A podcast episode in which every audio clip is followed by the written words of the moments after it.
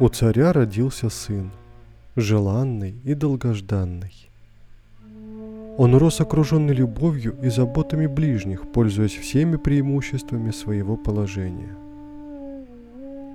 Первые два десятилетия жизни были завершены женитьбой, и казалось, что в дальнейшем его жизнь будет столь же безоблачна и исполнена того, что обычно называют счастьем. Любимая жена, и опора в старости дети, верные друзья, славные воинские подвиги, пиршества, сладостная музыка, завораживающие танцы, увлекательные легенды. Но случилось иначе.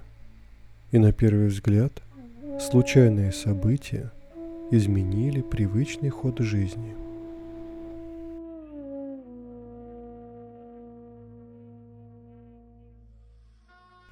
Конечно, не случайным было то, что царский сын увидел ветхого старика, несчастного больного, изнуренного лихорадкой и мертвеца. И не случайно жизнь врывалась в этот индийский соловьиный сад и ставила вопросы, на которые нельзя было не отвечать, особенно если они были обращены к человеку пытливому и легко ранимому при виде страданий и зла.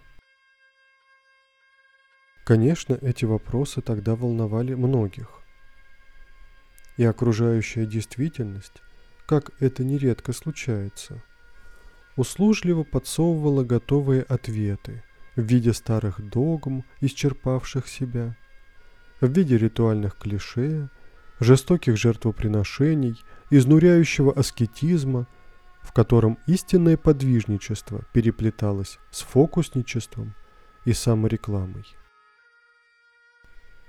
Однако человек глубокого и самостоятельного ума, широких взглядов, беспримерной внутренней честности, Гаутама, таково было его фамильное имя, не захотел довольствоваться известными рецептами. Он должен был все обдумать сам и дать свой ответ. Поэтому он не спешил с практическими выводами –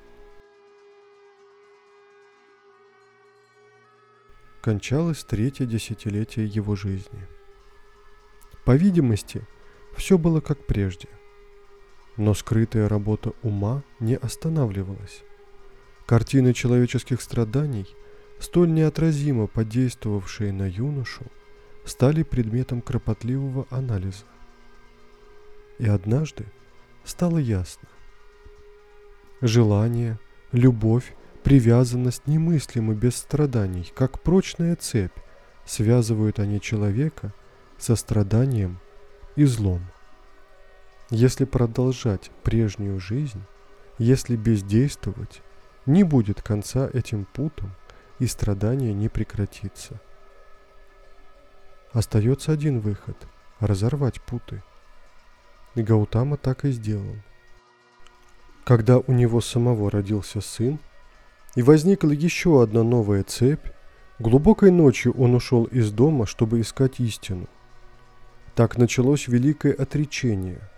Дни и годы скитальческой жизни, тяжких искушений, долгих бесед с мудрецами, умерщвления плоти, мучительных сомнений и поисков. Прошло шесть лет, прежде чем жаждущий истины и ненавидящий страдания понял – что до сих пор не было подлинных ответов на мучившие его вопросы. Просветление наступило неожиданно. Однажды ночью, отдыхая под деревом и размышляя, Гаутама стал просветленным. Буддой. Он понял четыре благородные истины. Есть страдания – есть причины страдания, и есть прекращение страдания, и есть восьмеричный благородный путь к прекращению страдания. Эти простые истины и стал проповедовать Будда народу. Ясно и без метафизических ухищрений, без ораторских приемов философа-эрудита, простым языком, на котором говорил народ – Так было приведено в движение колесо Дхаммы. Сорок с лишним лет продолжалось странствование Будды и его учеников по Индии с проповедью нового учения. Их жизнь шла спокойно и размеренно.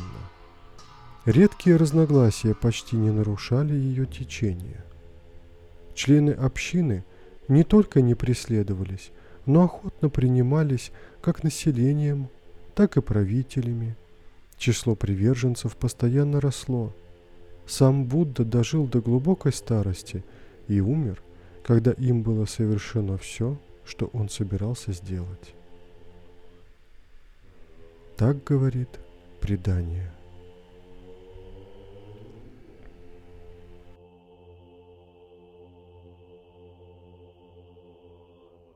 Дхаммапада – одно из важнейших произведений буддийской литературы, составленное, как говорит традиция, из стихотворных изречений Будда Шакьямуни, произносившихся им по поводу того или иного случая.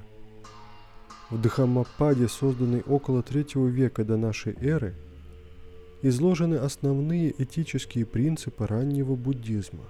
Входит в раздел Кхуддака Никая Палийского канона – знаменитый сборник изречений – важная составная часть буддийского канона, означающий «стезя добродетели». Второй вариант перевода названия – «основа закона». Палийский текст Дхаммапады состоит из 26 глав, включающих 423 изречения Будды Шакьямуни, каждая из которых освещает достаточно глубокие вопросы – и в то же время все они изложены максимально просто, чтобы быть доступными даже начинающему читателю или слушателю, который только знакомится с буддийской мудростью.